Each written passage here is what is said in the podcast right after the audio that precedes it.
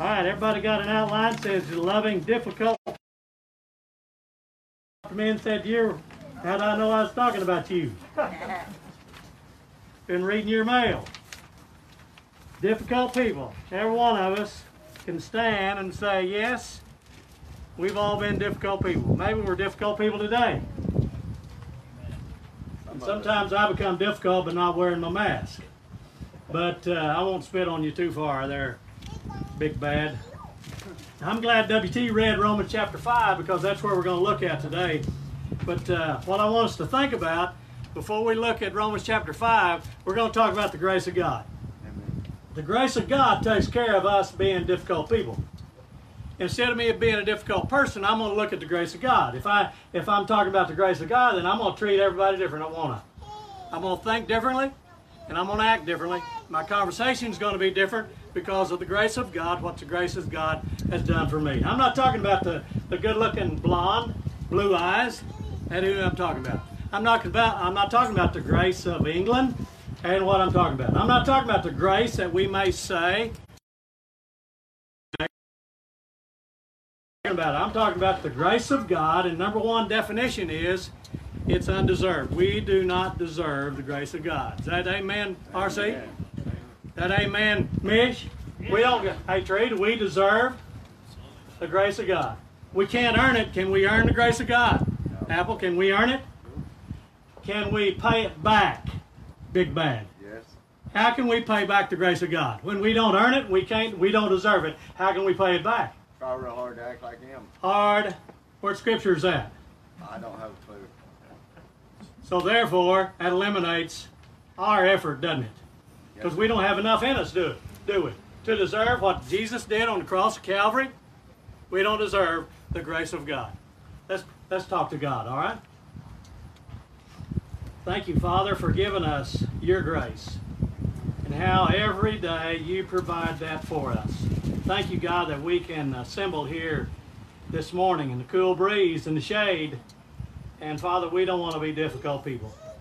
We want to be people that uh, when people see a reflection of us, they'll see a reflection of you. And we shed the light of your love and your grace and your forgiveness and your compassion. Thank you, God, for this morning. In Jesus' name, amen. Now, think about the grace of God, it's wrapped with forgiveness and compassion. I've got a reflector on my tricycle that I ride. There's people honk at me. But one thing I want them to see, I want them to see me, and this reflector isn't large enough to put this on the back of my tricycle as I'm riding down the road it's isn't big enough because I want a bigger one and I want a bigger light because I want to see where I'm going and I want a reflection. But the question I want us to look at today, what kind of reflection are you and I? The people look at us as difficult people. What, how do they look at us? Do they look at us as grace people? There's a story that I want to share about Corrie ten Boom. She survived the Holocaust, 600,000 Jews killed by an idiot and how they suffered all during this time. Corrie ten Boom witnessed her family being annihilated, killed, removed, watched her sister suffer and die. Horrible, horrible starvation. And every time these ladies in this concentration camp would be taking a shower, slicking up, standing gawking, staring at every one of these women. And all the clothes are piled up over here. And all these women in here taking a shower, and all these men are gawking, and there's always the same guard standing at that door watching all these women. You think Corrie ten Boom ever remembered that? Somebody told her to write a book and go and tell that story across the world, across the nation, everywhere she could tell that story of what she witnessed in that shire and all those annihilation of those nasty people of how those people were killed.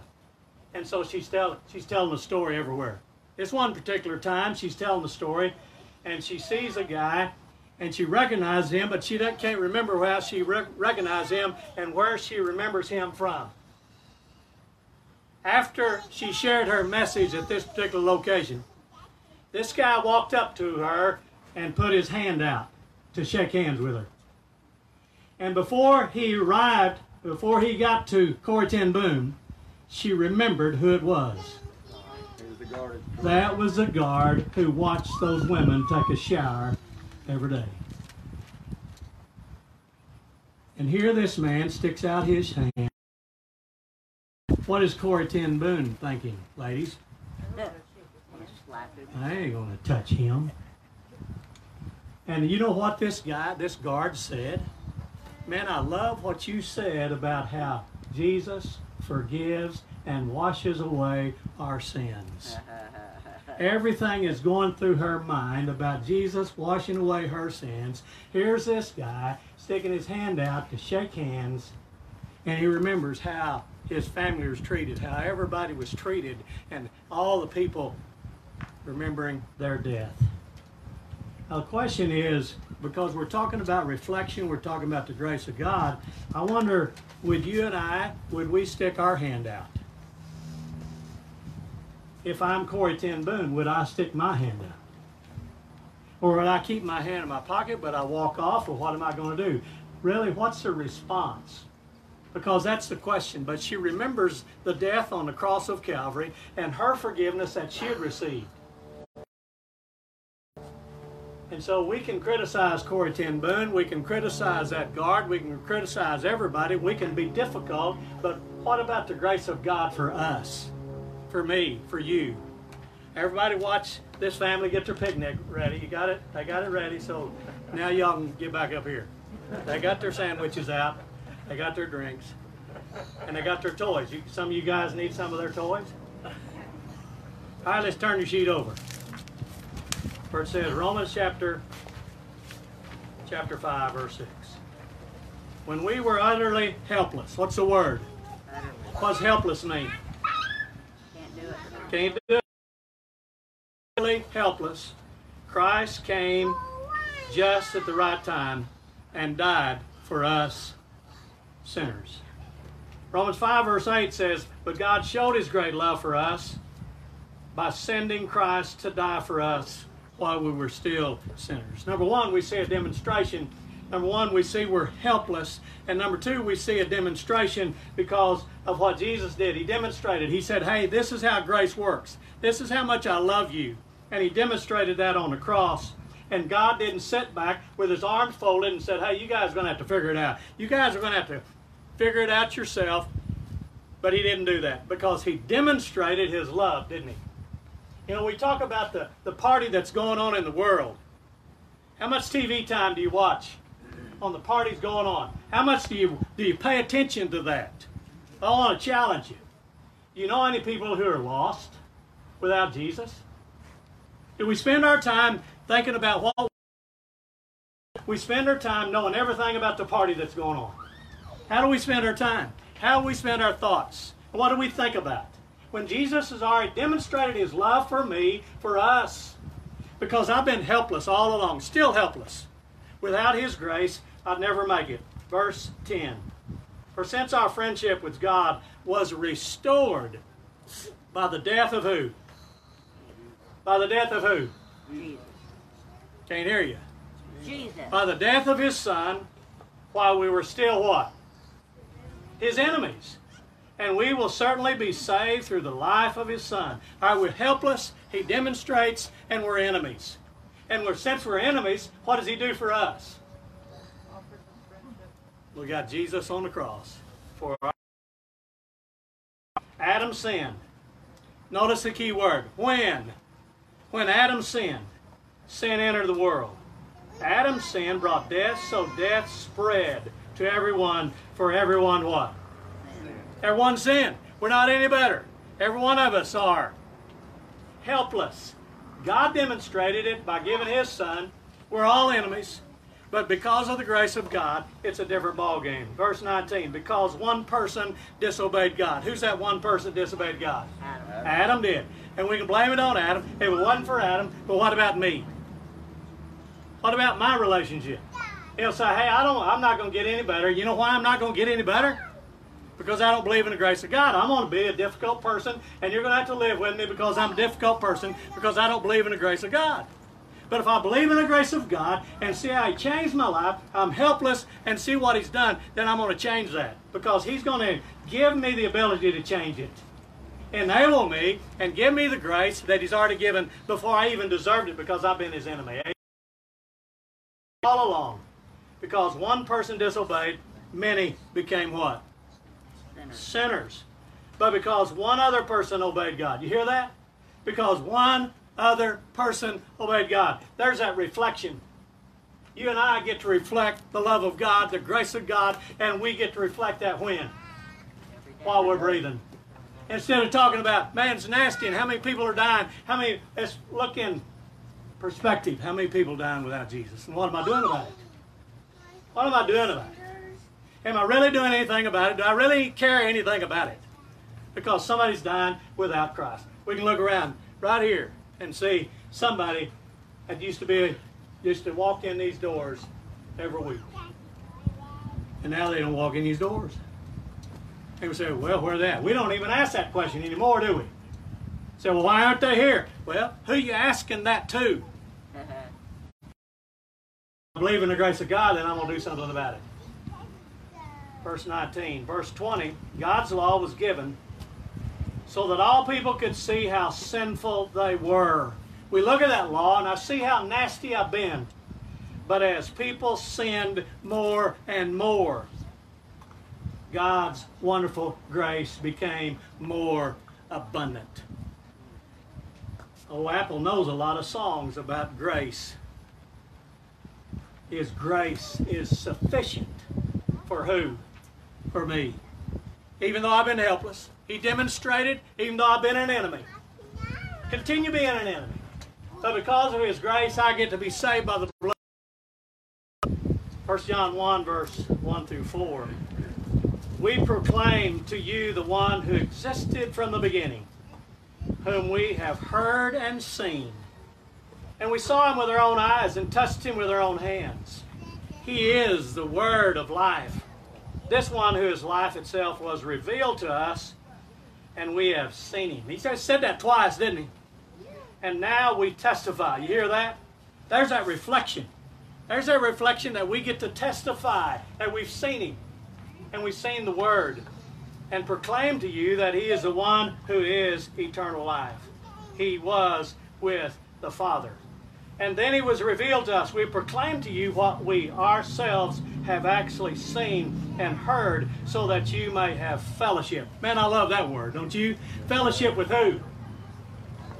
Fellowship with God and the Holy Spirit with Jesus and our fellowship. And there it says it our Father and the Son and the Holy Spirit, Jesus Christ. We are writing these things so that you may fully share our joy. Last week, River and I studying with the family. And the hurt words that came out of their mouth said, Well, I'll just go to hell.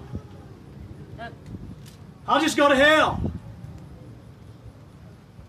And I, we were shocked, not knowing the impact of that statement and the feeling of that statement before that by the grace of God we're saved. 1 John 1.14 says, So the Word became human and made his home among us. I like one paraphrase, say, paraphrase says, and he, he became known in the neighborhood. Man, that's good news, isn't it, Coffee? Made known in the neighborhood. He was full of unfailing love and faithfulness, and we have seen his glory the glory of the Father's one and only Son. Verse 16 of John 1 says, From his abundance we have all received one gracious blessing after another. Amen. Man, I need to camp on that one. Ish. I'm thinking about how I'm blessed every what? Okay. Every day. Every second, how I'm blessed. Instead of being a difficult person and somebody tells me I'm difficult, say, well, you're just going to have to live with it instead of saying, hey, I'm blessed by God, so I'm going to live how? I'm going to live different. Live blessed. That's right, Big Bad. Ephesians 2, verse 1 and 2 says, Once you were dead, because of your what? Disobedience. Disobedience and your many sins. and used to live in sin, just like the rest of the world, obeying the devil and the commander of the powers in the unseen world. He is the spirit of work in the hearts of those who refuse to obey who? Obey God. Ephesians 2 8 and 9. God saved you by His grace when you believed, and you can't take credit for this. It's a gift from God. Salvation is not a reward for the good things we have done, so none of us can boast about it. Man, man, it's a shame if we go around boasting about being saved. But how can we boast? By living the life of love and compassion. Now look at the difficult. One of the greatest challenges is getting along with people that irritate us. Corrie ten Boom finally reached up there and shook hands with a guy that irritated her. Sometimes people infuriate us, and oftentimes that's their mission is to make life difficult. You think that's true? There's a lot of people get upset. I'm gonna see how many people I can irritate today. I'm gonna see how many I can infuriate. See how people I can get make mad, um, and I'm, because I'm gonna be difficult. Then to make matters worse, God expects us to actually love these people. Man, that's a tough one, isn't it? To actually love them. Fortunately, God gives us some guiding principles to help us. First one is we get to bear with one another, and we get to forgive one another. And it's a person's glory to overlook the what? Insult. Insult. And accept him whose faith is weak and overcome evil. Pray. We get to pray. And remember that all people are made in the image, in the image of God. And then we get to honor others above ourselves.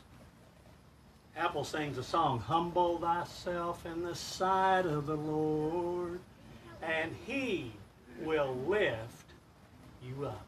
And bless those who curse you and help one another. 1 John 4.20 says, If anyone says, I love God, yet hates his brother, he's a liar. For anyone who does not love his brother, whom he has seen, cannot love God, whom he has not seen. Let's walk by the grace of God. Helpless, helpless enemy. And he paid the price for us. If we can encourage you today, you know, part of that is being baptized into Christ and raised or washed. Remember what Corrie ten thought? Said, hey, he, he's washed away my sins. And the guy stood that to her. He knew all about it. And he believed in it, didn't he? He wouldn't have said it. And Corrie ten reached out her hand. What would you do today? What would I do today? Would I reach my hand out? Somebody that done that to me and my family, my loved ones. Let's talk to God. Thank you, Father, for your grace. Thank you that we can be here nobody bothering us. And thank you for protecting us. Protecting us, God, and not allow fears to dominate our lives, but that uh, your blood will dominate our lives and we'll keep our focus on you. In Jesus' name we pray. Amen.